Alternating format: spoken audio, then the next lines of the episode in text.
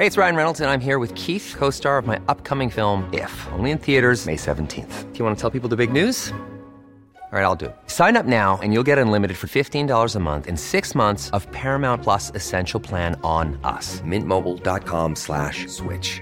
Upfront payment of $45 equivalent to $15 per month. Unlimited over 40 gigabytes per month. Face lower speeds. Videos at 480p. Active Mint customers by 531.24 get six months of Paramount Plus Essential Plan. Auto renews after six months. Offer ends May 31st, 2024. Separate Paramount Plus registration required. Terms and conditions apply if rated PG. Burrow's furniture is built for the way you live. From ensuring easy assembly and disassembly to honoring highly requested new colors for their award-winning seating, they always have their customers in mind. Their modular seating is made out of durable materials to last and grow with you. And with Burrow, you always get fast, free shipping. Get up to 60% off during Burrow's Memorial Day sale at burrow.com slash ACAST. That's burrow.com slash ACAST. burrow.com slash ACAST. Wow. Nice. Yeah. What you're hearing are the sounds of people everywhere putting on Bombas socks, underwear, and t-shirts made from absurdly soft materials that feel like plush clouds. Yeah, that plush. And the best part? For every item you purchase, Bombas donates another to someone facing homelessness. Bombas. Big comfort for everyone. Go to bombas.com slash ACAST and use code ACAST for 20% off your first purchase. That's bombas.com slash ACAST. Code ACAST.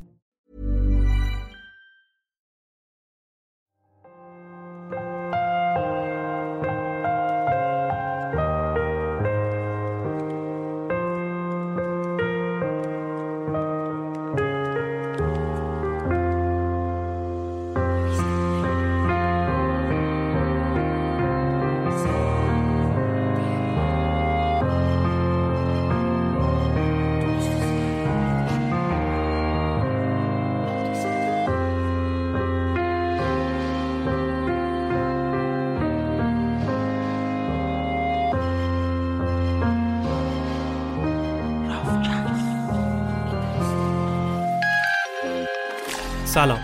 من ایمان نجادت هستم و این 75 مین اپیزود رافکسته که در فروردین 1403 منتشر میشه. نورود رو به همه فارسی زبانان و غیر فارسی زبانانی که آغاز بهار رو جشن می‌گیرن تبریک میگم و امیدوارم که سال بسیار خوبی در پیش رو داشته باشید. ما در رافکست در سال اول فعالیتمون در اپیزود هفتم اپیزودی داشتیم به اسم ماراتون فضایی که در این اپیزود به ماجرای جنگ سرد فضایی بین آمریکا و شوروی پرداختیم. اما این قسمت هم از نظر کیفیت کار و هم از نظر محتوا خیلی جای کار بیشتری داشت. توی این اپیزود خیلی تیتروار به ماجراهای این رقابت فضایی پرداخته بودیم و خیلی وارد جزئیات نشدیم. جزئیاتی که به شدت جذابند و دونستنشون در کنار هیجانی که داره اطلاعات بسیار مفیدی هم در مورد دستاوردهای بزرگ و تاریخی این رقابت میده. به خاطر همین تصمیم گرفتیم که در محتوای اون اپیزود یه بازنگری اساسی کنیم و با محتوای بهتر و ارزشمندتر دوباره برای شما منتشرش کنیم. بیش از 70 80 درصد محتوایی که در این اپیزود قرار بشنوید با اون چیزی که توی اون قسمت در مورد صحبت کرده بودیم فرق داره و قراره که خیلی چیزای جدیدتری براتون بگیم که شک ندارم از شنیدنش به وجد میاییم ما در رافکس از تاریخ میگیم چون معتقدیم که گذشته چراغ راه آینده است و سعی داریم که کنار هم این چراغ رو روشن نگه داریم. اپیزود 75 ماراتون فضایی.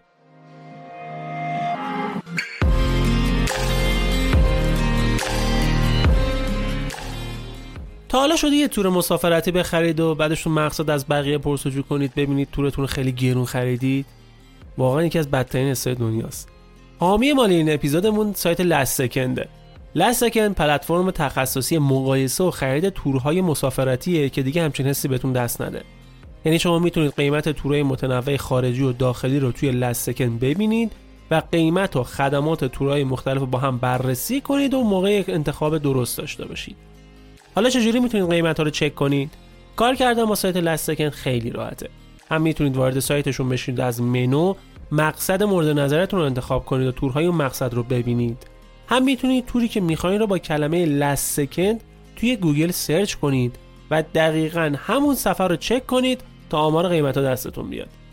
مثلا اگر می‌خواهید که قیمت تورای دوبی رو داشته باشید تو گوگل search کنید تور دوبی Last Second و وارد سایت Last Second بشید. تورهای لست سکند انقدر متنوعه که خیلیشون اصلا تو مارکت ایرانی به این سادگی نمی‌تونید پیدا کنید. آمین قسمت لست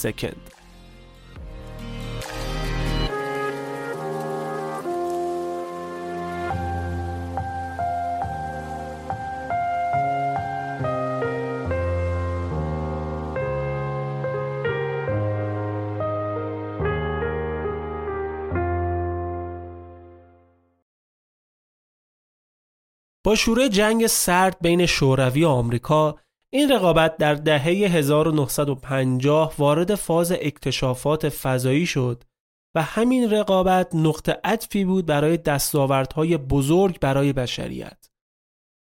در این دهه هر کتب از این کشورها تلاششون این بود که برتری تکنولوژیک و نظام سیاسی خودش رو به رخ بکشه. یعنی نظام کمونیستی در شوروی و نظام سرمایهداری در آمریکا. اینجا بود که رقابت سختی بین سازمان فضایی فدرال روسیه از سمت اتحادیه جماهیر شوروی و ناسا از سمت ایالات متحده شروع شد. استارت کارشون هم با شوروی بود. چهارم اکتبر 1957 همون سالی که در ایران خط راهن تهران مشد افتتاح میشه شوروی با پرتاب اولین شیء ساخته شده توسط بشر به فضا کل دنیا رو غافل گیر کرد. تو این روز اولین ماهواره فضایی جهان یعنی اسپوتنیک یک به مدار زمین پرتاب شد. این ماهواره شبیه یک گوی فلزی بود که چهار تا آنتن داشت و حدوداً سه ماه در مدار زمین بود. با سرعت 29 هزار کیلومتری در ساعت. تقریبا هر 90 دقیقه یه دور دور زمین میچرخید. این ماهواره را بزرگترین عامل توسعه دانش در تاریخ بشر لقب دادن. اسپوتنیک یک در نهایت در چهارم ژانویه 1958 با سقوط به جو زمین و سوختن در اتمسفر از بین رفت و مأموریتش تموم شد. البته قبل از این سقوط شوروی موفق شد که قدم دوم رو بزرگتر برداره و اولین موجود زنده رو به فضا بفرسته. سگی به اسم لایکا که همراه اسپوتنیک دو از پایگاه فضایی بایکنور قدیمیترین و مجهزترین پایگاه فضایی جهان در جنوب قزاقستان به فضا پرتاب شد و مثل بمب تو دنیا صدا کرد. تو جریان این مأموریت حسگرها ضربان قلب لایکا رو قبل از پرتاب 103 بار در دقیقه و بعد از پرتاب 240 بار در دقیقه ثبت کردند. بعد از رسیدن سفینه به مدار زمین عملیات طبق برنامه پیش نرفت و سیستم کنترل دمای سفینه دچار اختلال شد و دمای کابین به چهل درجه رسید. سه ساعت بعد از رسیدن به شرایط بیوزنی ضربان قلب لایکا به 102 بار در دقیقه برگشت که این زمان سه برابر طولانی تر از زمان انجام آزمایش ها رو زمین بود. شما ببینید حیوان چه استرسی کشیده. این بررسی ها نشون می‌داد که لایکا با اینکه غذا می‌خورد اما درگیر استرس شدیده و در نهایت حدود 7 ساعت بعد از پرتاب فضاپیما علائم حیاتی لایکا قطع شد. علت اصلی مرگش تا سال 2002 از عموم مخفی بود و در این مدت مرگش ناشی از اتمام اکسیژن تو روز ششم به دلیل از کار افتادن باتری های سفینه اعلام کرده بودند. یا بنابر ادعاهای اولیه شوروی لایکا را قبل از تموم شدن ذخیره اکسیژنش کشته بودند تا زجر نکشه. اما در اکتبر سال 2002 یکی از دانشمندان این پروژه اعلام کرد که به دلیل از کار افتادگی سیستم تهویه هوا و خنک کننده هوای کابین به دمای 62 درجه ای رسیده بود. رطوبت هم رسیده بوده به 83 درصد. و اینجوری شد که لایکا بعد از دو تا چهار ساعت بعد از پرتاب جون سپرده. اما با این وجود اسپوتنیک دو 162 روز در مدار بود و به مأموریتش ادامه داد. بعد از این مأموریت بود که آمریکا حس کرد که داره از قافله عقب میفته و برای جبران در 1958 اولین سفینه فضایی خودش به نام اکسپلورر یک رو در 84 روز ساخت و به فضا فرستاد. البته قطعا که پشت این پروژه ماها و شاید سالها تحقیقات بوده ولی ساخت خود فضاپیما 84 روزه انجام شد که اتفاقا این عملیات هم با اکتشافات بسیار مهمی همراه شد. مثل کشف کمربند وانالن کمربندی تشعشعی در اطراف زمین که ذرات کیهانی آسیبزایی که سمت زمین میتابند رو جذب می‌کنه ذراتی که بعضا به شدت برای موجودات زنده مضرن و دانشمندان اون زمان می‌گفتن که اگر این کمربند وجود نداشت شاید هیچ وقت حیات روی زمین شکل نمی گرفت. تا سه ماه بعدش آمریکا اکسپلورر دو و سه رو هم پرتاب کرد که پرتاب اکسپلورر دو موفقیت آمیز نبود. اما اکسپلورر یک داده ها رو برای حدود چهار ماه ارسال کرد تا وقتی که باتریش تموم شد و از کار افتاد. اما دوازده سال تو مدار موند و 58376 بار دور زمین گردش کرد تا اینکه در 31 مارس 1970 وارد جو زمین شد و سوخت. شوروی تو ادامه اومد یه قدم بسیار بزرگتر برداشت و پروژه لونا را استارت زد. لونا یکی از بزرگترین و معروفترین برنامه های فضایی شوروی بود. شوروی طی این برنامه تو طول 18 سال 24 کاوشگر را برای تحقیق، بررسی و داده برداری از ماه به فضا فرستاد.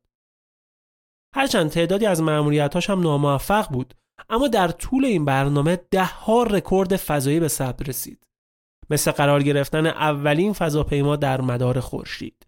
ایجاد اولین دنبالهدار مصنوعی فرود اولین ربات در سطح ماه. اولین عکس از سطح تاریک ما قرار گرفتن اولین فضاپیما در مدار ما و کلی دستاورد دیگه که مهمتریناشون رو در ادامه براتون میگم. یه نکته رو همینجا بگم. این داستان به نظر من جذابیتش خیلی بیشتر از این حرف که بخواید فقط به نسخه صوتیش اکتفا کنید. به نظر من اگر فرصتش رو دارید و الان موقعیتش رو دارید این اپیزود و این پادکست رو همینجا استاپ کنید و برید ادامهش رو توی یوتیوب و به صورت تصویری ببینید. فیلم های مستند و عکس هایی که همزمان با توضیحات براتون به نمایش در میاد قطعا جذابیت این اپیزود رو چندین برابر می‌کنه. برگردیم به داستان. خب داشتم می‌گفتم که پروژه لونا اطلاعات بسیار با ارزشی از محیط فضا ماه به دست آورد که در آینده بسیار به کار اومد. خود واژه لونا هم در روسی به معنای ماهه. این پروژه سه هدف اصلی داشت. به دست آوردن اطلاعات بیشتر از محیط فضا و نحوه دستیابی به کرات دیگه، فرود فضاپیما روی سطح کره ماه و کمک به فرود انسان در ماه. یه رویای بسیار بزرگ بعد از سه بار ناکامی در پرتاب فضاپیمای لونا یک در دوم ژانویه 1959 سالی که دانشگاه شهید بهشتی تهران در منطقه اوین افتتاح میشه این فضاپیمای کروی شکل 361 کیلویی با موفقیت بالاخره پرتاب میشه این پرتاب نهمین پرتاب موفقیت آمیز شوروی بود داده های ارسالی از این کاوشگر تا حدود خیلی زیادی به شناخت محیط فضا کمک کرد. اندازه‌گیری هایی که این فضاپیما انجام داد نشون داد که ماه فاقد میدان مغناطیسیه و های خورشیدی تو فضاهای بین ستاره‌ای هم حرکت می‌کنن و اطلاعات تازه تری هم از کمربند وانالم به دست آورد. لونان یک اولین جسم ساخته شده توسط بشر بود که از بالای سطح کره ماه عبور می‌کرد و دستاورداش به قدری ارزشمند بود که حتی شوروی مسیر حرکت این فضاپیما را روی یه تمر یاد بود چاپ کرد. جالبه بدونید که همه این دستاوردها فقط در 62 ساعت به دست اومد. باتری های لونانیه که برای 40 ساعت مأموریت ساخته شده بود حدود 60 ساعت دوام آورد. لونانیه قرار بود که روی سطح ماه فرود بیاد که خب موفق نبود و تونست فقط از کنارش رد بشه و با اتمام باتریهاش در مدار خورشید از بین رفت. در 14 سپتامبر 1959 اما اتفاق ارزشمندی میافته. بعد از یک بار عدم موفقیت در پرتاب، لونا دو به فضا پرتاب شد. لونا دو به لحاظ طراحی شبیه لونا یک بود اما تجهیزات و حسگرای اون کاملتر شده بود و اولین جسم ساخته شده توسط بشر شد که به سطح کره ماه می‌رسه. البته نه یه فرود بی نقص بیشتر شبیه یه برخورد بود تو 14 سپتامبر بعد از 33 ساعت و نیم پرواز سیگنال های دریافتی از فضاپیما یهو خیلی ناگهانی قطع میشه که نشون دهنده برخورد اون با سطح ماه بود لونا دو داده ها اطلاعاتی که لونا یک به دست آورده بود و به طرز مؤثری کامل کرد و اطلاعات ارزشمند جدیدی رو به زمین مخابره کرد. پروژه لونا ادامه هم داشت. تو چهارم اکتبر لونای سه به سمت ماه پرتاب شد. ساخت این فضاپیما نسبت به نمونه های قلبی اون به کلی عوض شده بود و شکل استوانه‌ای داشت و بخشی از انرژیش از سلول های خورشیدی تعمین می‌کرد که یه نوآوری خیلی بزرگ بود. دستاورد بزرگ لونای سه گرفتن عکسایی از نیمه تاریک ماه و ارسال اون به زمین بود. اون تونست در چهل دقیقه 29 عکس از فاصله حدود 65 هزار کیلومتری سطح ماه بگیره. اونم از نیمه تاریک ماه. قسمتی که هیچ وقت از زمین دیده نمیشه. همین عکسی که الان دارید توی یوتیوب می‌بینید. یه شگفتی بزرگ برای تمام مردم دنیا بود واقعا. برای اینکه طبق تاملاین زمانی جلو بریم همینجا پروژه لونا رو استاپ کنیم تا دوباره بهش برگردیم بریم سراغ یکی دیگه از معمولیت های فضای شوروی که همزمان داشت انجام می شد. در 12 آوریل 1961 همزمان با افتتاح کارخونه قند و شکر هفتپه در ایران زمانی که قررش مهیب موتورهای قدرتمند راکت حامل وستوک یک تمام فضای پایگاه فضایی بایکنور رو پر کرده بود عصر جدیدی در تاریخ شروع شد. عصری که زندگی و فهم بشر از دنیای اطراف اساساً تغییر داد. در اوج های فضایی دو قدرت زمان اتحاد جماهیر شوروی که تا اون زمان تمامی رکوردهای اولیه تسخیر فضا رو به خودش اختصاص داده بود دوباره گامی بلند برداشت تا جهان را وارد عصری تازه کنه. عصری که انسان تونست برای اولین بار از کره خاکی خارج بشه و به فضا سفر کنه. یوری گاگارین معروفترین فضانورد جهان سرنشین وستوک یک این فضاپیمای تاریخی اولین بشری بود که به فضا سفر کرد و بعد از اینکه 108 دقیقه با سرعت 27400 کیلومتر در ساعت یک بار دور زمین چرخید به سلامت به زمین برگشت و افتخاری بینظیر رو برای خودش و کشورش به ارمغان آورد.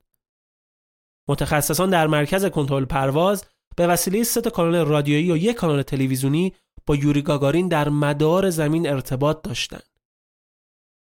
اولین جمله هایی که گاگارین به زمین مخابره کرد این بود. پرواز به خوبی ادامه داره. دید خوبی دارم. من زمین رو می‌بینم. خیلی زیباست. نکته مهم اینه که زمانی که گاگارین در مدار زمین بود تقریبا کسی امیده به برگشتش نداشت. می‌گفتن میمیره. خودش هم شک داشت که زنده برگرده زمین مخصوصا با مشکلاتی که موقع فرود براش درست شد وستاک یک بعد از طی کردن بخش بزرگی از مسیر پرواز بر فراز قاره آفریقا رسید و اونجا بود که سیستم ناوری و هدایتش به طور خودکار ترمزهای سوخت مایع را به کار انداخت. قرار این بود که حدود 10 تا 12 ثانیه بعد از اتمام کار موتور ترمز کپسول فضایی گاگارین از بدنه فضاپیما جدا بشه و مرحله بازگشت به زمین شروع بشه.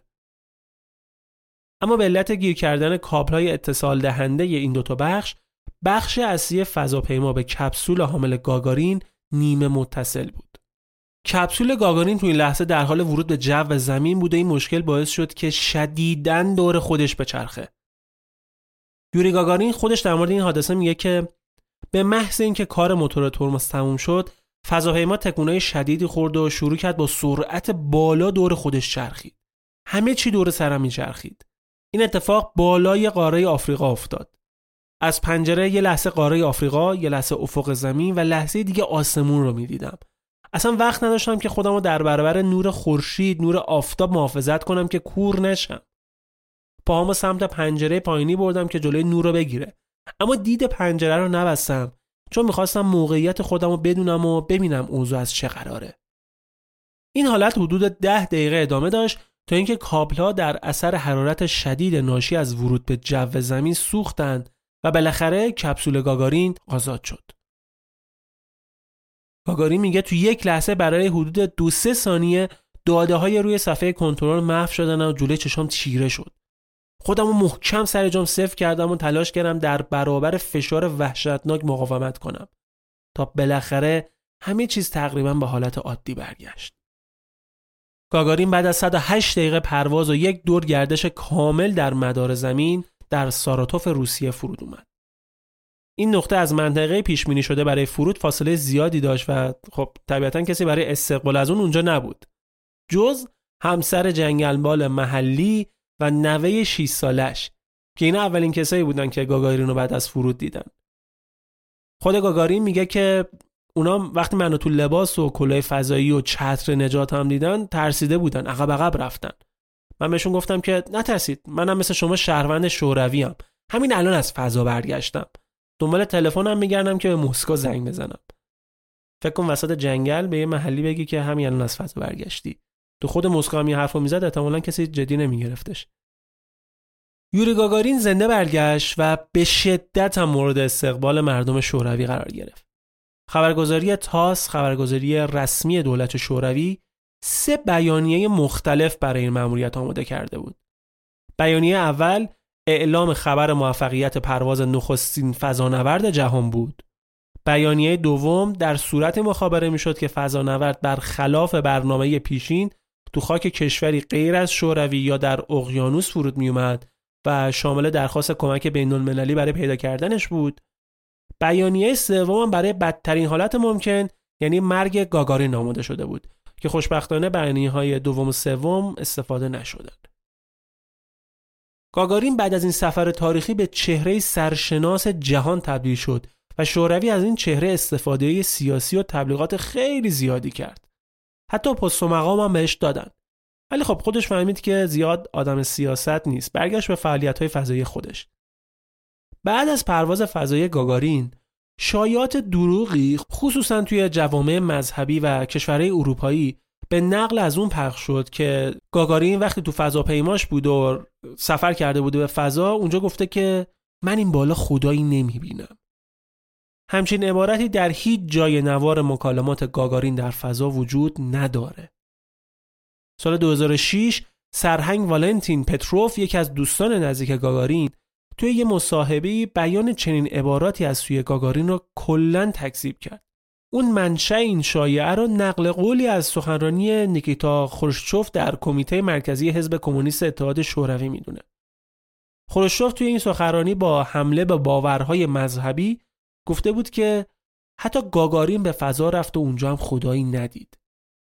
شاید بعضی این عبارت رو به گاگارین نسبت داده بودن تا از محبوبیتش برای تبلیغات ضد مذهب خودشون سو استفاده کنن. به حال ولی سفر مهیج گاگارین خیلی زودم تموم شد. متاسفانه در 27 مارس 1968 در جریان یه پرواز تمرینی با هواپیمای مورد علاقش که یه میگ 15 بود دچار حادثه شد و در 34 سالگی کشته شد.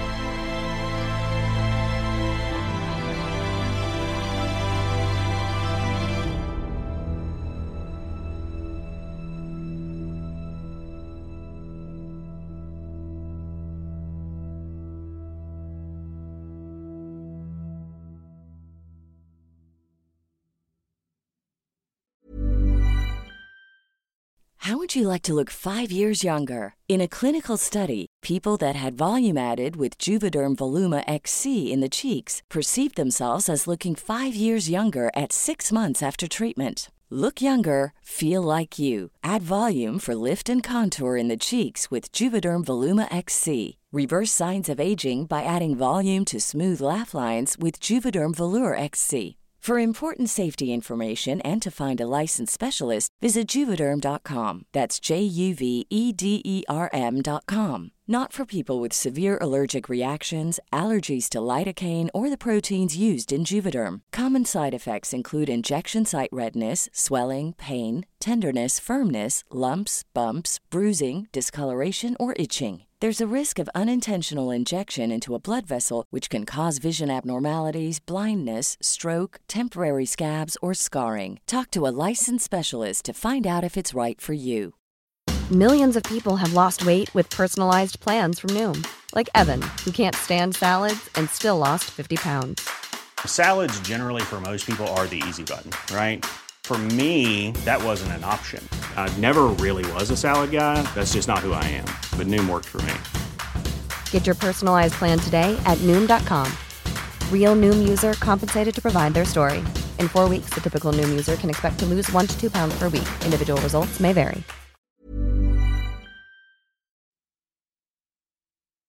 بعد از این اتفاق تاریخی و دستاورد بسیار مهم و بزرگ شوروی که از هر لحاظ از آمریکا جلو زده بود جان اف کندی رئیس جمهور وقت سال 1961 توی یه سخنرانی اعلام می‌کنه که به هر قیمتی که شده آمریکا تا قبل از پایان دهه 1970 باید اولین انسان را به کره ماه بفرسته و برای تحققش هم بودجه ناسا را 500 درصد بیشتر کرد و 34 هزار کارمند ناسا و بیش از 350 هزار پیمانکار صنعتی و دانشگاهی را درگیرش کرد. البته جا داره اینجا هم یه یادی کنیم از اولین کشته شده تاریخ پروژه فضایی.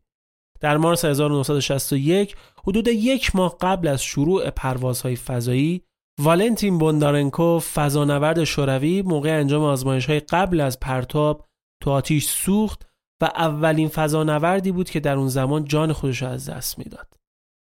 آمریکایی سال 1962 ده ماه بعد از مأموریت یوری گاگارین جان گلن اولین فضانورد خودشون رو با فضاپیمای Friendship هفت فضاپیمای دوستی به فضا میفرستند و این شخص تبدیل به دومین انسانی میشه که به فضا سفر می‌کنه.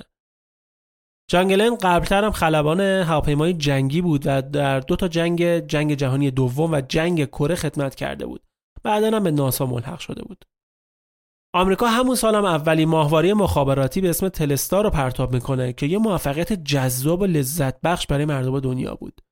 اونا تونستن اولین تصاویر تلویزیونی رو به سمت دیگه اقیانوس اطلس مخابره کنن. اون سال در ایران هم اتفاقات مهمی افتاد. تصویب لایحه انجمنهای ایالتی و ولایتی رو داشتیم همه پرسی و تصویب اصلاحات منشور انقلاب سفید برای تشکیل سپاه دانش و سپاه بهداشت رو داشتیم و البته یه حادثه ناگوار. زلزله 72 دهم ریشتری بوین زهرا با حدود دوازده هزار کشته. هیچ کس نمی‌دونست این ماراتون جذاب تا کی ادامه داره و شاید همه آرزو می‌کردن که حالا حالاها ادامه داشته باشه. از بس که اتفاقات شیرین و تاریخی رقم زدن. این بار نوبت شوروی بود تا در 1963 اولین زن فضانورد به نام والنتینا ترشکوها رو به فضا بفرسته. بعد از اولین سفر موفقیت آمیز فضانورد شوروی به فضا، پروژه وستاک ادامه پیدا کرد و وستاک یک، دو، سه و چهار همراه سرنشینانشون به فضا پرتاب شدن و همهشون هم موفقیت آمیز بود. اما این سری قرار بود یه زن رو برای مأموریت بعدیشون انتخاب کنن. اونا تصمیم گرفتن تا رکورد جدیدی برای پیشبرد پیروزی های خودشون در جنگ فضایی با آمریکا ثبت کنن. کامانین مدیر واحد آموزش فضانوردی در برنامه های فضای شوروی اون زمان توی رسانه های آمریکایی خونده بود که اونا قصد دارن آموزش زنان برای سفر به فضا رو شروع کنن. همین بهونه خوبی بود تا برنامه جدی برای تقویت حس وطن پرستی زنان شوروی شروع به کار کنه. مگه میشه همچین دستاوردهایی رقم بزنن و نخوان ازش استفاده سیاسی هم بکنن. برنامه کامانین برای فرستادن زنان به فضا بسیار جدی بود. اون تو دفتر خاطراتش نوشته بود که نباید اولین زنی که به فضا سفر می‌کنه آمریکایی باشه. با این اتفاق به روحیه وطن پرستی زنان شوروی توهین میشه برنامه فضایی شوروی برای انتخاب اولین زنان فضانورد قوانین جالبی داشت مثلا داوطلبها باید قدشون کمتر از 170 سانت باشه زیر 30 سال باشن و وزنشون هم کمتر از 70 کیلو باشه حدود 400 نفر برای ورود به برنامه آموزشی سفر به فضا انتخاب شدند. بعد از یه سری بررسی های اولیه 58 نفر برای مراحل بعدی انتخاب شدند که کامانین شخصا تعداد اونها رو به 23 نفر کاهش داد و دست آخرم به چهار گزینه نهایی رسیدن که یکیشون ترشکوا بود. دختر 26 ساله ای که تجربه خلبانی و پرواز نداشت اما چترباز ماهری بود. اون از 22 سالگی تا زمان انتخابش برای مأموریت بیش از 150 پرش موفق داشت. تا اون موقع تمام مردانی که برای این قبیل مأموریت ها انتخاب می شدن چه در شوروی و چه در آمریکا تمامشون خلبانان جت های جنگی بودند. حالا این چهار گزینه نهایی بعد آموزش هم می‌دیدن.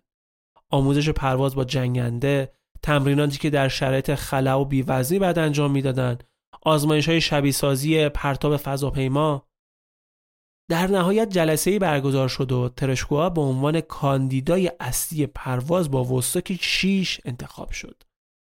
انتخابی که بحث برانگیزم بود. شاید تبهار ترشکوها در پرش با چت یکی از دلایل انتخابش باشه چون فضانوردان قبل از فرود رو زمین در لحظات پایینی بعد از کپسولشون خارج می شدن و با چتر فرود می اومدن. و خب ترشکوها بسیار در این زمینه خبره بود. اما ناسا بعدها اعلام کرد که از نظر فنی در سایر بخشها رقیبان ترشکوها کاربلدتر بودند و چیزی که ترشکوها را کاندید نهایی کرد نه تبهرش در چتربازی بلکه سابقه سیاسی خودش و خانوادش بوده که بسیار به حزب کمونیست شوروی نزدیک بودند. در واقع شوروی جنبه سیاسی قضیه برایش در اولویت بالاتری بود. این مأموریت قرار بود که اول این شکلی باشه که سال 62 همزمان دو فضانورد زن با هم به فضا فرستاده بشن. ولی برنامه تغییر کرد و یک سال عقب افتاد و قبل از مأموریت ترشکوا یه مأموریت جدید گنجونده شد که با وستوک پنج انجام شد و یه رکورد تاریخی دیگه برای شوروی شد. دو روز قبل از مأموریت ترشکوا شوروی طولانی ترین پرواز تاریخ فضانوردی به شکل انفرادی رو به ثبت میرسونه که این رکورد به والری بایکوفسکی تعلق داره و در جریان مأموریت وستوک پنج انجام شد که چهار روز و 23 ساعت و 7 دقیقه بود. بایکوفسکی در طول سفرش از طریق رادیو پیام های دوستانه برای کشورهایی که از روی اونها عبور می‌کرد میفرستاد. بعضی وقتا هم به طور زنده برای شوروی و کشورهای اروپای شرقی تصاویر زنده تلویزیونی ارسال می‌کرد. شوروی تو فاصله دو سه روز دو مأموریت بزرگ و مهم انجام داد.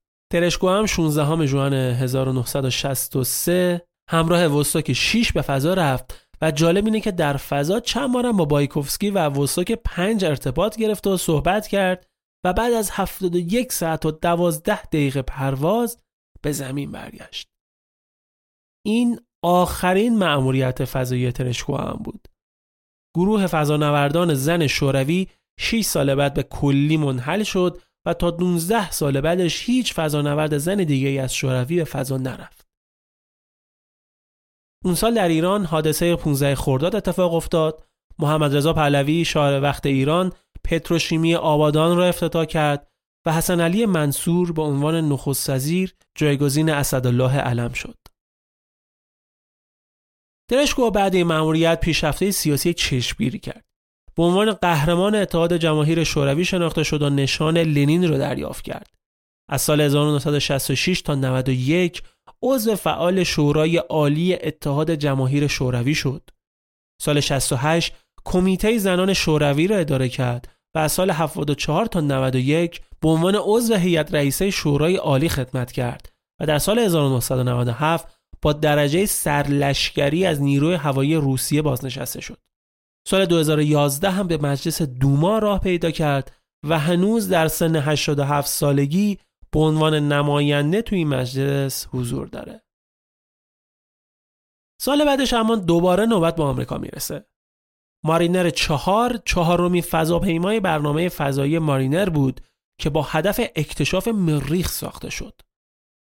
پروژه مارینر پروژه بزرگی بود که از 1962 استارت خورد و تا سال 73 ده فضاپیما به کیهان فرستاد و هدفش هم بررسی و تحقیق روی سیاره مریخ بود که البته بعضیاشون هم مثل مارینر یک، سه و هشت ناموفق بودن و از بین رفتن. مارینر چهار در 28 نوامبر 1964 به فضا پرداخت شد و تونست برای اولین بار تصاویری از نزدیکی سطح مریخ ثبت کنه. تصاویری که امیدها برای زنده بودن مریخ رو نقشه براب کرد. سالی که قانون کاپیتولاسیون در ایران به تصویب رسید. شوروی در 18 مارس 1965 یه اقدام تاریخی جدید می‌کنه. اولین راهپیمایی فضایی تاریخ توسط الکسی لئونوف. متن مأموریت مشخص بود. از فضاپیما خارج شو، دوربین رو به قفل هوا وصل کن و با دوربینی که در بخش جلویی لباس فضا نوردیته راهپیمایی فضایی خودت رو ثبت کن. لئوناف از فضاپیما بیرون رفت و دوازده دقیقه در فضای بیکران کهکشان راهپیمایی کرد و اولین پیاده روی فضایی تاریخ رو به اسم خودش ثبت کرد. یه لحظه چشاتون رو ببندید و خودتون رو بذارید جای لئونوف تنها در کهکشان. احتمالا سکوت محض.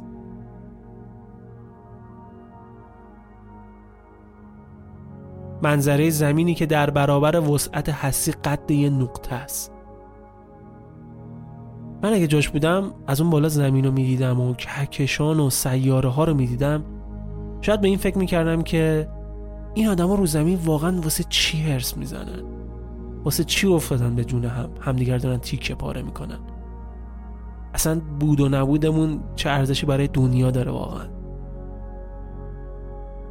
خود الکسی در مورد این لحظات میگه که وقتی از فضاپیما خارج شدم بر فراز دریای مدیترانه بودیم. سرم رو که بالا بردم منظره بسیار گسترده جلوی چشام ظاهر شد. انگار به این نقشه قولاسا و رنگ و رنگ نگاه می‌کردم. سمت چپم یونان ایتالیا روبروم شبه جزیره کریمه و سمت راستم کوههای پوشیده از برف منطقه قفقاز و رود ولگا را دیدم. بعدش با یه حرکت کوچیک خودم از محفظه هوایی دور کردم. عین شناگری که برای اولین بار از کنار استخ دور میشه. من در فضای بیکران راهپیمایی می‌کردم. اولین انسانی بودم که همچین تجربه ای داشتم. شعف و هیجان اون لحظه ها رو با هیچ حسی در زندگی نمیشه مقایسه کرد. از طرفی مثل یه مورچه در برابر عظمت کیهان احساس ناچیز بودن می‌کردم و از طرف دیگه احساس قدرت عجیبی در من موج می‌زد. اراده و دانش انسان بود که منو بر فراز کره زمین قرار داده بود. احساس می‌کردم نماینده نوع بشرم. شدت این احساسات متناقض کاملا منو گیج و مسخ کرده بود.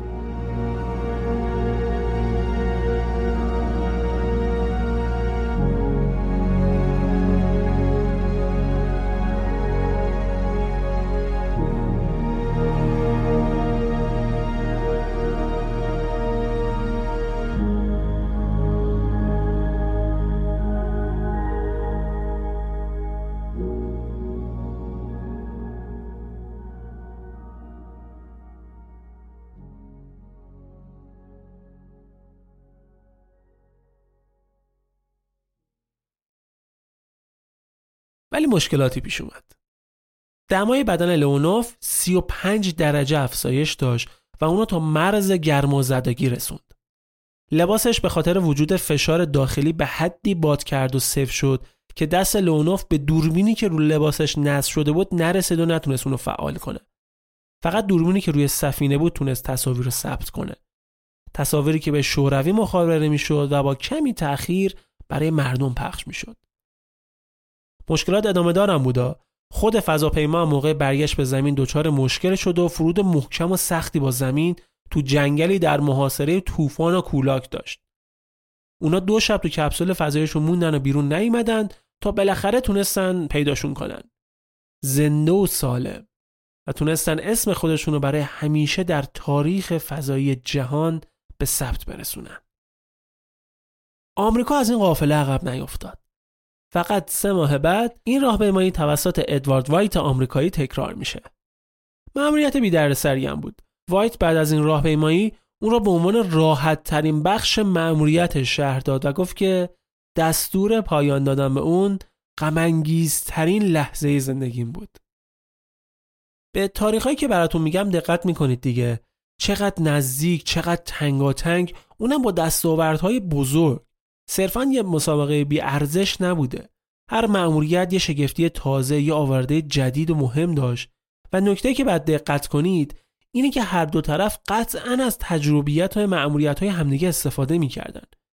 بدون شک با دقت همدیگه رو زیر نظر داشتن که ببینن تو هر مأموریت چه کارایی انجام میشه چه اشتباهاتی اتفاق میفته که ازشون درس بگیرن. من سعی می‌کنم سالهایی که این اتفاقات مهم رقم می‌خوره توی ایرانم بگم که همون سال چه اتفاقاتی افتاده چه رویدادهای مهمی داشتیم که حالا از فضای اون روزهای ایرانم تا حدودی با خبر بشید. حواستونم باشه که شوروی با وجود دستاوردهایی که داشت هنوز نتونسته بود یه فرود موفق در ماه داشته باشه. چیزی که یکی از اهداف اصلی پروژه لونا بود. آخرین دستاورد این پروژه عکسایی بود که لونا 3 از سطح ماه گرفته بود. و این کارو نه تنها لونای 4 بلکه لونای 5 و 6 و 7 و 8 هم نتونستن انجام بدن تا نوبت رسید به لونا 9 که بالاخره موفق شد یه فرود نرم و موفقیت آمیز رقم بزنه و در سوم فوریه 1966 رو سطح کره ماه فرود بیاد و اولین عکس از سطح ماه رو به زمین مخابره کنه. لحظه ای واقعا تاریخی. هرچند معلوم نشد که چرا شوروی این عکس رو با تأخیر زیاد منتشر کرد. اون سال در ایران سال 1344 دانشگاه صنعتی آریا مهر شریف امروزی افتتاح میشه. قرارداد ساخت زباهان اصفهان با شوروی بسته شد. خارک بزرگترین بندر نفتی دنیا افتتاح شد. گروه مجاهدین خلق اعلام موجودیت کرد و محمد رضا شاه از یه سوی قصد جون سالم به در برد. معمولیت های بعدی پروژه لونا لونای 10 11 و 12 ماهواره هایی بودن که در مدار ماه قرار گرفتن و کارهای اکتشافی رو ادامه دادن. لونا 13 دومین فضاپیمای کاوشگر ماه شوروی بود که با موفقیت روی سطح ماه فرود اومد. لونا 13 تونست علاوه بر عکسهایی بهتر از سطح ماه نسبت به لونا 9 برای اولین بار به وسیله حسگرهای خودش اطلاعاتی از ترکیب خاک سطح ماه و پرتوهای موجود در ماه رو به زمین مخابره کنه. ارتباط این ماهنشین با زمین بعد از 6 روز قطع میشه. اما بین پرتاب لونا 13 تا لونا 14 بیش از یک سال وقفه افتاد. یادمون نره هدف نهایی پروژه لونا ارسال انسان به ماه بود. اما از این هدف فاصله داشتن. خیلی هم فاصله داشتن. که باعث شد که بین این دو تا پرتاب انقدر وقفه بیفته. یه دلیل دیگه هم مرگ مغز متفکر برنامه های فضایی شوروی بود که بیش از پیش از این هدف بزرگ دورشون کرد. می‌رسیم به سال 1967 که سال غمانگیزی برای این رقابت جذاب بود. البته یه زادروز در این سال داریم که برای ما ایرانی ارزشمنده. بانو انوشه انصاری توی این سال در 1345 در مشهد به دنیا میان. انوشه انصاری اولین زن گردشگر فضایی، اولین ایرانی تبار و دومین فضانورد فارسی زبانه که به فضا سفر کرده. امیدوارم که تنشون سلامت باشه.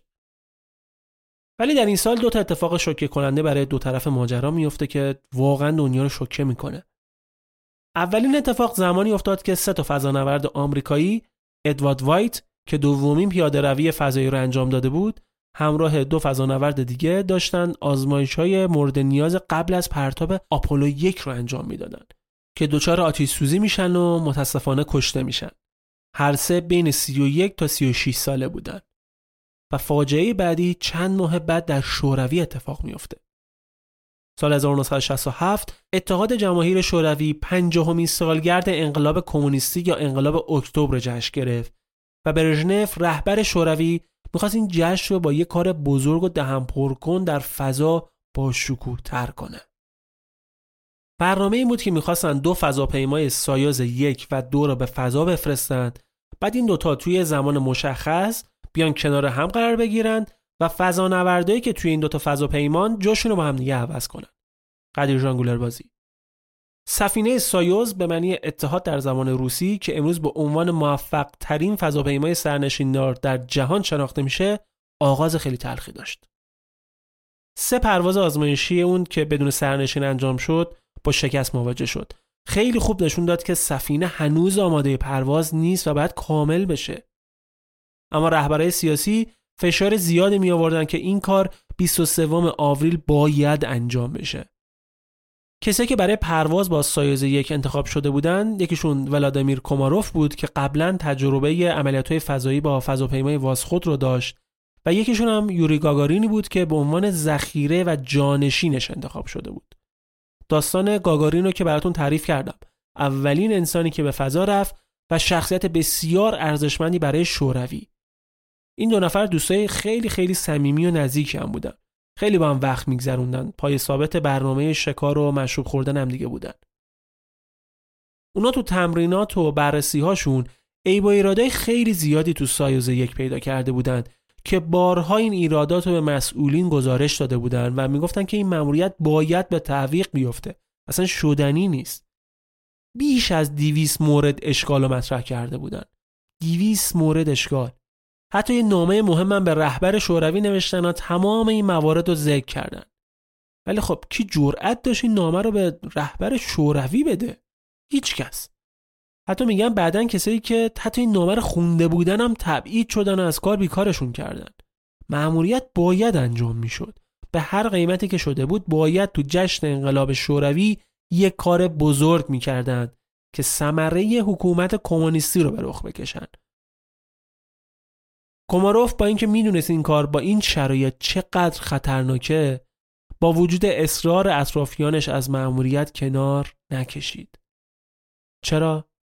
چون اگه این کارو می‌کرد گاگارین بهترین دوستش باید جانشینش می‌شد و این کار انجام می‌داد و اصلا نمی‌خواست که صمیمیترین رفیقش رو به خطر بندازه روز پرتاب از راه رسید کوماروف چل ساله با چهره‌ای که توش مرگ و یأس موج می‌زد به سمت فضاپیما میره. یوری گاگارین رفیقش تمام تلاشش رو می‌کنه که اونو منصرف کنه خودش به جاش بره. میگن حتی لباس فضانوردیشو پوشید، لباسی که موقع پرتاب بعد تنش می‌کرد و پوشید که نشون میده که کاملا آماده است که جای اون بره. ولی تلاشش بی نتیجه موند و سایز یک همراه ولادیمیر کوماروف پرتاب میشه. ولی خیلی زود تمام اون مشکلاتی که پیش بینی می‌کردن شروع میشه داستان کوماروف واقعا به نظر من یکی از غمانگیزترین داستانهای این سفرهای فضایی خیلی غم و خیلی از خودگذشتگی و فداکاری توشه. کلا شخصیت کوماروف واسه من تو این داستان شخصیت بسیار قابل احترامیه. وقتی که فضاپیما پرتاب میشه اول از همه صفحات خورشیدی از کار میافتند و انرژی کافی برای بخشای هدایت و راهبری فضاپیما کم میشه. و خیلی نمیگذره که فضاپیما شروع می‌کنه به چرخیدن دور خودش. همینجور هی دور خودش میچرخه دور خودش میچرخه. ارتباط با زمین به مشکل می‌خوره. و به خاطر همینم مرکز کنترل تصمیم می‌گیره که پرتاب سایز دور دیگه لعنتی ها متوقف کنن و کوماروف رو هر جوری که می‌تونن به زمین برگردونن. شما فکرشو بکن شوروی داشت تصمیم می‌گرفت که یعنی تصمیم گرفته بود که یه کار خیلی عجیب غریب و گنده تو فضا انجام بده تو روز پیروزی انقلاب کمونیستی انقلاب اکتبر. و حالا این چیزی که داشتن براش برنامه‌ریزی می‌کردن داشت تبدیل به یه فاجعه بزرگ می‌شد. و چقدر می‌تونست براشون تبلیغات منفی هم داشته باشه. طی فرایند پنج ساعته کومارو فضاپیما رو توی یه جهت مناسب ثابت نگه میداره و به هر زحمت و به هر بدبختیه با موفقیت می‌تونه وارد جو زمینش کنه. ولی خب این پایان ماجرا نبود. اتفاقات خیلی بدتری تو راه بود. چترهای کنترل سرعت کمکی باز میشن ولی چتر اصلی نه. چترهایی که فضاپیما و کمک اونها می‌تونست یه فرود آروم و سالم داشته باشه. و وقتی که این اتفاق نیفتاد سایوز یک با سرعتی بسیار بالا با زمین برخورد کرد. میگن شدت برخوردش مثل این بود که یه شهاب سنگ تقریبا ستونی از فضا به زمین برخورد کنه. اصلا لقبی که به کمار افتادن اینه. مردی که از فضا به زمین افتاد. همچین سقوط وحشتناکی داشته. کابین بلا فاصله منفجر می‌شد توش مثل یه کوره عمل می‌کنه. و تنها چیزی که از این سفینه باقی میمونه بدنه فلزی کابین و بدن جزغاله شده کوماروفه. احتمالا عکسش رو سرچ کنید هست. می‌تونید یعنی بهش برسید. به خاطر ناراحتی که این عکس داره ما توی یوتیوب هم نمی‌تونیم قرارش بدیم. کلا یه تیکه زغال برمیگرده زمین از کوماروف. و اون اولین انسانی میشه که در یک مأموریت فضایی و در راه بازگشت به زمین کشته میشه. فقط و فقط به خاطر ایدئولوژی و افکار سیاسی و تبلیغات یا هر چیزی که میشه اسمشو گذاشت. به گفته نویسنده کتاب استارمن آخرین سخنان کوماروف توسط پایگاه رادیویی ایالات متحده در ترکیه ضبط شده بود. اون گفته بود این سفینه شیطانه. کوماروف دقایق قبل از سقوطش تلاش کرد که با همسرش توی پایگاه زمین ارتباط تصویری بگیره اما فقط تکیه های کوتاهی از صدای گریش و کلمات خیلی نامفهومی مثل مرگ و کشته شدن به گوش می‌رسه. کوماروف به خوبی می‌دونست که فقط مرگ انتظارش رو می‌کشه. به خاطر همینم وصیت می‌کنه که در صورتی که بعد مرگش جسدی در کار بود باید مراسم تدفینش با تابوت باز برگزار بشه تا مسئولین و رهبران شوروی متوجه اشتباه و بیکفایتی خودشون بشن. اون می‌خواست این مسئولین بیان بالا سرش و چیزی که ازش مونده بود و ببینن. می‌خواست با این کار انتقام خودش رو از این رهبران بگیره. بعد از مراسم باقی مونده جسد کوماروف توی بخشی از دیوار کرلمین دفن میشه.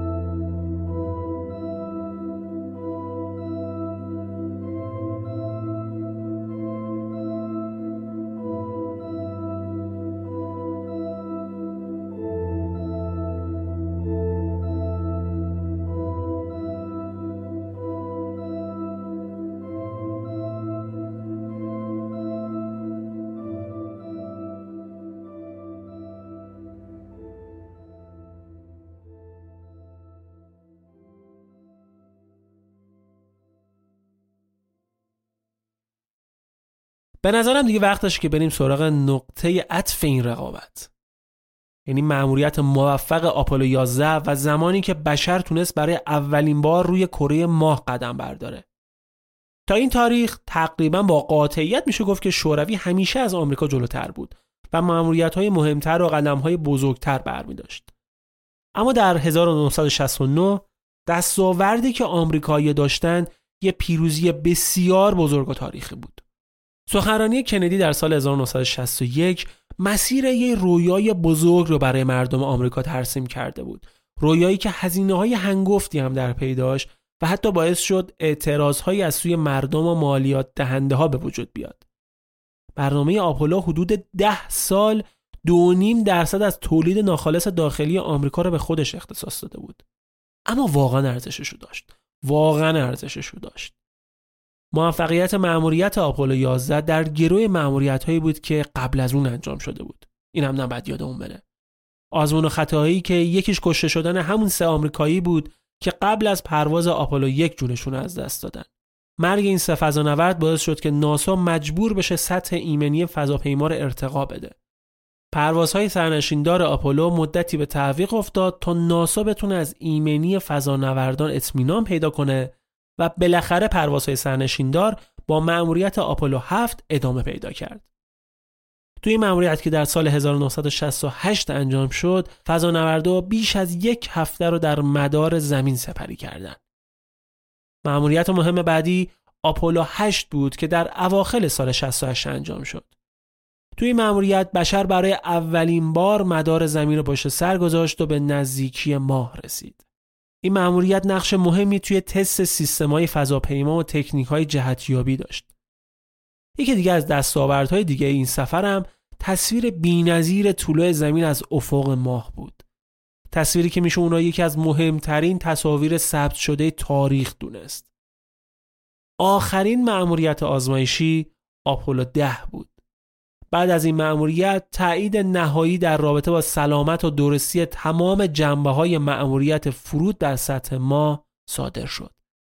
تو مأموریت آپولو 10 تمامی عملیات ها و تمامی کارهایی که بعد برای فرود روی سطح ماه انجام می‌دادن تمرین شد بجز خود عملیات اصلی که فرود روی ماه باشه. و به این ترتیب بالاخره نوبت به مأموریت اصلی رسید تا انسان برای اولین بار قدم بر جای جز زمین بذاره. مأموریت آپولو 11 در تاریخ 16 جولای سال 1969 با پرتاب از پایگاه فضایی کندی در فلوریدای آمریکا شروع شد. آپولو 11 یه هواپیما هواپیما آپولو 11 یه فضاپیمای 110 متری بود که از چند بخش تشکیل شده بود. بخشای اصلیش موشک ساترن 5 بود موشکی که وظیفه بردن ماهنشین را به مدار زمین داشت و نهایتا ده دقیقه بعد از بدنه فضاپیما جدا می شد. بخش اصلی دیگه بالاترین قسمت فضاپیما بود و حدوداً 3 4 متر نوک فضاپیما را تشکیل می‌داد. این بخش بعد از جدا شدن از بدنه فضاپیما خودش دوباره دو قسمت می‌شد. بخش فرماندهی که بهش کپسول فرماندهی یا گردونه کلمبیا هم می‌گفتند و قرار بود که در مدار ماه قرار بگیره و مایکل کالینز اون تو منتظر باشه و فرماندهی عملیات رو به عهده بگیره و بخش بعدی ماهنشین یا عقاب بود که نیل آرمسترانگ فرمانده مأموریت و همکارش باز آلدرین با اون روی سطح ماه فرود می اومدن. با هماهنگیهایی که انجام شده بود تمام این اتفاقات به صورت زنده در تمام دنیا مخابره می‌شد و مردم می‌تونستن مهمترین اتفاق قرن و زنده ببینن. بعد از پرتاب آپولو 11 چهار روز بعد حدوداً 103 ساعت بعد از پرتاب ساعت 11 و 48 دقیقه شب به وقت تهران ماهنشین یا عقاب روی سطح ماه فرود میاد. حالا نکته جالب اینه که چون عقاب داشته روی یه منطقه سنگلاخی طور فرود می اومده آرمسترانگ خودش کنترل و هدایت ماهنشین رو دست می‌گیره و عقاب را به یه سطح صافتر منتقل می‌کنه. اینجا یه موضوع رو دقت کنید. چون یکی از ابهاماتی که به این مأموریت وارد می‌کنن و به عنوان مدرکی دال بر دروغ بودن سفر به ماه ازش استفاده می‌کنن اینه که چرا وقتی ماهنشین داشت فرود میومد با توجه به اینکه موتورش زیرش بوده هیچ گرد و خاکی از زیر سفینه بلند نمیشه آرمسترانگ برای اینکه بتونه ماهنشین رو از حالت زاویه داری که داشته در بیاره و به شکل صاف روی سطح ماه فرود بیاره مجبور میشه موتور زیر عقاب رو خاموش کنه و با موتورهای مانور که روی بدنه ماهنشین یا عقاب بوده جهت فضاپیما رو درست کنه صاف کنه و به صورت صاف روی سطح ماه فرود بیاد. چون در غیر این صورت اصلا امکان فرود نداشت و مجبور بود برگرده زمان زیادی هم برای تصمیم گیری در این مورد نداشتن چون بخش فرماندهی که مایکل کالینز تو اون بوده هنوز بالا سرشون بوده ازشون دور نشده بود و مرکز فرماندهی در زمین این اجازه رو به آرمسترانگ داد که در این مورد تصمیم گیری کنه و آرمسترانگ هم شاید مهمترین تصمیم زندگیش رو گرفت و عقاب رو روی سطح ماه فرود آورد. عقاب در ساحل آرامش قرار گرفت. 23 و 48 دقیقه 29 تیر 1348 تمام این لحظات هم به شکل زنده داشت برای مردم زمین پخش می شد. اما هنوز وقت بیرون اومدن و قدم گذاشتن رو سطح ماه نرسیده بود. تقریبا دو ساعت بعد در عقاب غذایی که با خودشون آورده بودن و خوردن و بعد از حدود چهار ساعت استراحت سیوم تیر 20 جولای 1969 ساعت 6 و 26 دقیقه صبح به وقت تهران در مقابل دیدگان صدها میلیون بیننده تلویزیونی نیل آرمسترانگ و باز آدرین بر سطح ماه قدم گذاشتند. آرمسترانگ تونست اولین انسانی باشه که روی ماه قدم می‌ذاره تا اون جمله دوست داشتنی و معروف خودشو به زبون بیاره. این گامی کوچک برای یک انسان و جهشی بزرگ برای بشریت است.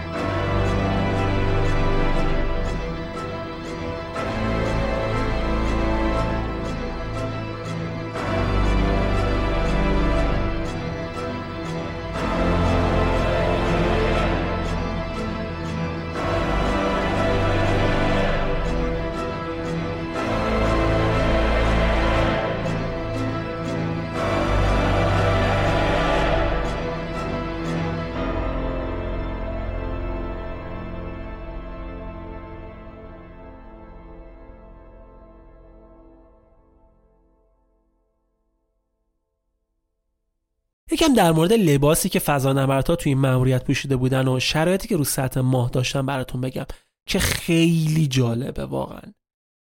اولین نکته که باید بهش دقت کنید اینه که وزن انسان روی سطح ماه یک شیشم وزنی که روی زمین داره. از طرفی هم فشاری که روی سطح زمین هست در فضا و سطح ماه رو بدن انسان نیست و این بسیار خطرناکه.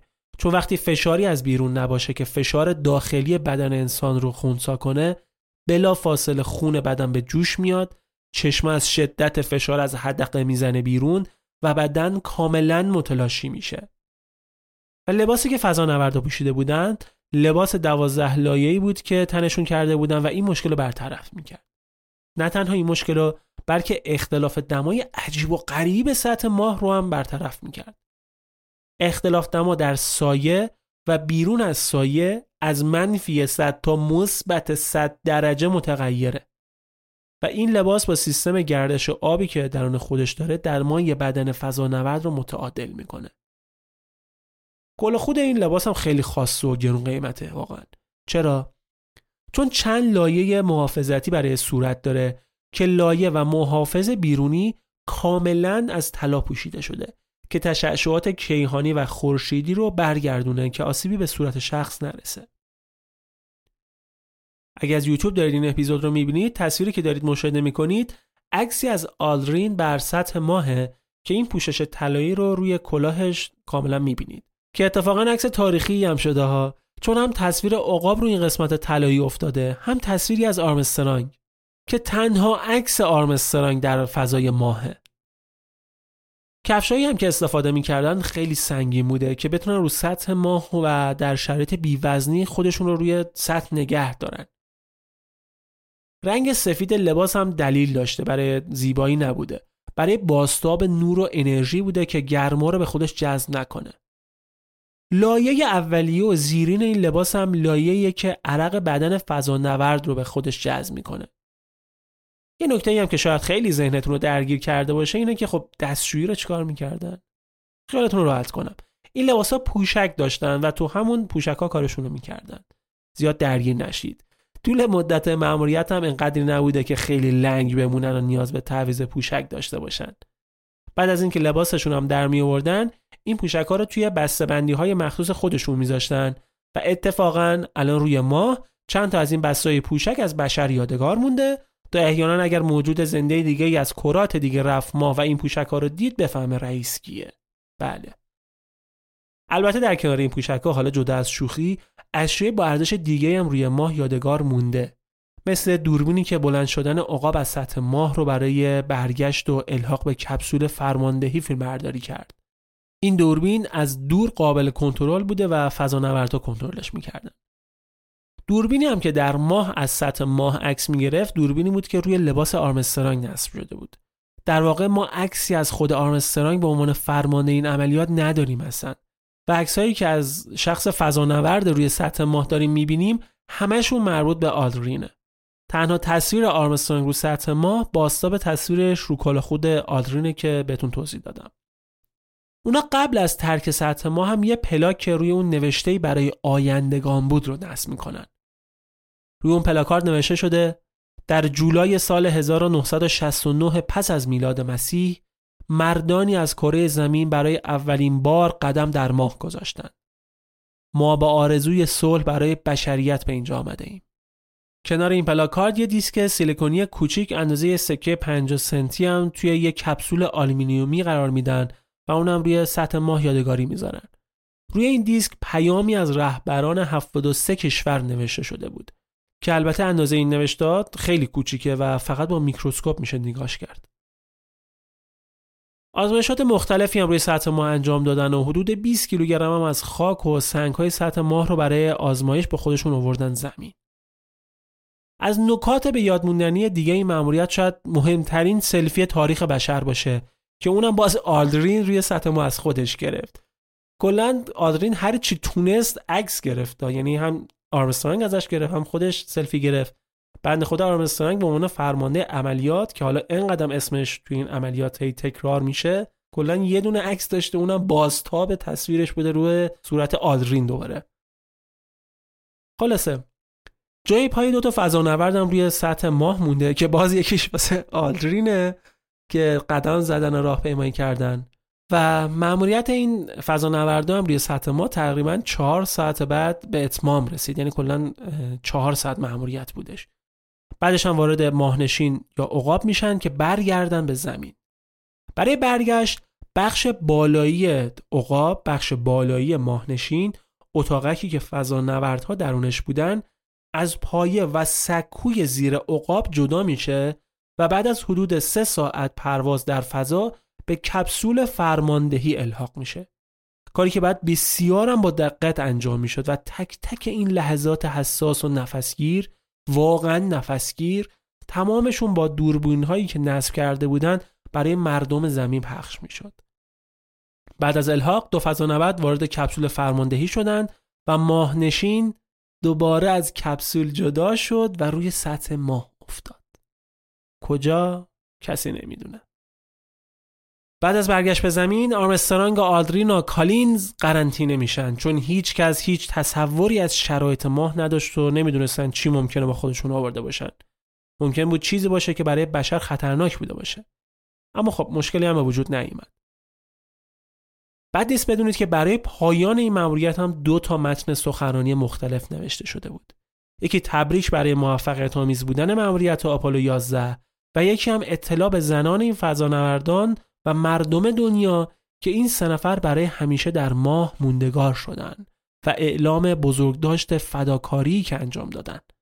اما خوشبختانه هر سه صحیح و سالم زمین برگشتند و مدال افتخار ریاست جمهوری را از ریچارد نیکسون رئیس جمهور وقت آمریکا دریافت کردند. یه مسئله رو یادتون نره ها. آپولو 11 با تکنولوژی 50 سال قبل مأموریت سفر به ماه را انجام داد. اینو در نظر داشته باشید. بابت همین تکنولوژی ساده و قدیمی هم صدها میلیون دلار هزینه شد و یکی از دلایلی که سفر به ماه تا آپولو 17 بیشتر ادامه پیدا نکرد همین هزینه های سرسام آورش بود. یکی از کارهایی که این چکاکان این قضیه انجام میدن و کل ماجرا رو فیلم های استدیویی می‌دونن اینه که ارزش و اهمیت کار میارن پایین و خیلی ساده در نظر میگیرنش اصلا میگن پس چرا دیگه تو این پنجاه سال آدم نرفت کره ما؟ اگه واقعا اون زمان رفته بودن. اولا که کی میگه دیگه نرفت؟ پروژه آپولو تا آپولو 17 ادامه داشت و در مجموع تا سال 1972 دوازده نفر رو سطح ماه راه رفتن. بعدش هم به دلایل مختلف مثل هزینه های بالا و منابع زیادی که نیاز داشت متوقف شد. کم نبود واقعا. حداقل 400 هزار نفر کارمند ناسا و نیروهای دانشگاهی یا تحقیقاتی و عملیاتی درگیر این پروژه بودند. بعدش هم پروژه آپولو واقعا دستاوردهای خوبی هم داشت. تحقیقات خیلی خوبی از سطح ما انجام شد. چندین و چند نمونه به زمین آورده شد و شاید تا حدی اون حس کنجکاوی بشر رو ارضا کرده بود. اما در مورد شور و شوق سفر به ما در ایران هم بگم براتون. شاید باور نکنید که این ماجرا چقدر با ذوق دنبال می‌شد. روزنامه ها مجلات برنامه های تلویزیونی حتی همزمان با دنیای مأموریت رو دنبال می‌کردن نه تنها آپولو 11 رو حتی مأموریت های بعدی پروژه آپولو رو. یه برنامه تلویزیونی به اسم رهاورد بود که پا به پای بقیه برنامه های تلویزیونی در نقاط مختلف دنیا این مأموریت ها رو پوشش زنده تلویزیونی می‌داد. مردم عادی هم پیگیر بودن ها. یه چیز خیلی جالب بگم. توی یکی از شماره های مجله زن روز یه عکس هست از سفره حضرت ابوالفضلی که یکی از زنای ایرانی انداخته بود. مناسبتش چی بود؟ وقتی آپولو 13 برای سفر به ماه پرتاب میشه به مشکل می‌خوره و نمی‌تونه رو سطح ماه فرود بیاد. مأموریت شکست می‌خوره. این خانم نصب کرده بود که اگه فضانوردهای آپولو 13 سالم برگردن سفره حضرت ابوالفضل میندازه. این سه نفر هم سالم برگشتن و ایشون هم نذر شهدا کرده بود. یعنی می‌خوام بگم جامعه ایران اصلا جامعه پرت و جدا افتاده ای نبود که این خیالش هم نباشه تو دنیا داره چی میگذره مردم پا به پای دنیا اتفاقات روز رو دنبال می‌کردن حتی آرمسترانگ همراه کالینز و آلدرین اومد ایران سوم آبان 1348 همراه هیئت سی نفره از کارمندا و کارکنان صنعت هوافضای آمریکا وارد ایران شدن. بهونش هم توسعه صنعت فضایی ایران بود. استقبال تهرانی از فضانوردان قهرمان با شکوه بود. برگزاری نشست مطبوعاتی توی محل انجمن ایران و آمریکا و نشست خبری همزمان همسران فضانوردان در هتل هیلتون گردش توی خیابونهای مختلف تهران در مسیر خیابونهای عباس‌آباد، پهلوی، ولیعصر امروزی، بولوار الیزابت، کشاورز امروزی، پارک فلح، لاله امروزی، امیرآباد، شاهرضا، انقلاب امروزی، ابو علی سینا، شاه آباد که می‌شد حد فاصله بین میدون بهارستان تا چهارراه مخبرات دوله استانبول نادری و زیافت شام تو کاخ سعدآباد و دیدار با شاه از برنامه های سفر کوتاه اونها به تهران بود. یه تیکه سنگم از ماه رو هم برای ایران به یادگار آوردن که توی موزه کاخ نیاوران نگهداری میشه. در مورد تئوری های توطئه‌ای که در مورد این دستاورد تاریخی و قدم گذاشتن انسان بر ماه مطرح میشه خیلی کم صحبت کردیم. چون حقیقتش وقت من و شما خیلی با ارزش از این حرفاست که بخوایم به این توهمات بپردازیم. فقط همینو می‌دونم که اگر این ماجرا دروغ بود قبل از هر کسی قبل از همه این زرنگ ها دانشمندا و فضانوردهای شوروی این دروغ ها رو رو می‌کردن و آبروی آمریکا رو میبردن. هم علمش رو داشتن دانشمند بودن بلد کار بودن هم پیگیر قضیه بودن به جد. هیچ کس اندازه اونا دلش نمی‌خواست که این موضوع دروغ باشه. اونا یکی از بزرگترین مسابقات تاریخ بشر رو باخته بودن. قطعا که اگر دروغی در کار بود خیلی راحت میفهمیدن و لو می‌دادن. در آخر اپیزودم بذارید برگردیم به اون صحبت آرمسترانگ بعد از اولین قدمش در ما. اون گفت این قدمی کوچک برای یک انسان و گامی بزرگ برای بشریته. در واقع این دستاورد رو برای تمام مردم زمین می‌دونست نه فقط مردم آمریکا. در حالی که با اون همه هزینه و بودجه که صرف این مأموریت کرده بودن می‌تونه صرف دیگه ای بزنه که این افتخار رو فقط برای آمریکایی‌ها بدونه. ولی این کارو نکرد. و نه تنها آرمسترانگ این دستاورد رو برای بشر می‌دونست حتی فضانوردان روس همین موفقیت بزرگ بهش تبریک گفتن. این رقابت فضایی و طولانی و مهیج به نظر من پر از درس بود. درس از خودگذشتگی آدما برای موفقیت های بزرگ و جمعی به هر حال قبل از آپولو 11 و چه بعدش آدمایی بودن که با وجود اینکه از خطر کار با خبر بودن و حتی مثل کوماروف می‌دونستن که زنده بر نمیگردن برای دستاوردهای آینده بشر برای حفظ جون دوستانشون قدم در های بسیار پرخطر گذاشتن. در 28 ژانویه 1986 شاتل فضایی آمریکا به نام چالنجر بعد از بلند شدن از سکو منفجر میشه و هر هفت سرنشینش کشته میشن. و با این وجود نمی‌تونیم بگیم که این اتفاق دستاوردی نداشته.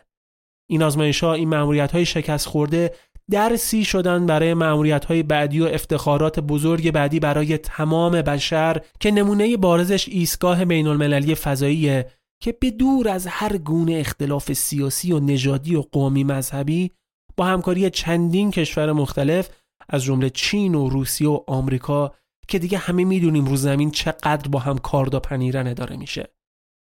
ولی در فضای بدون انتهای کهکشان اونجایی که وجود بشر برای هستی پشیزی ارزش نداره دارن با هم کار می‌کنن و شگفتی می‌سازن.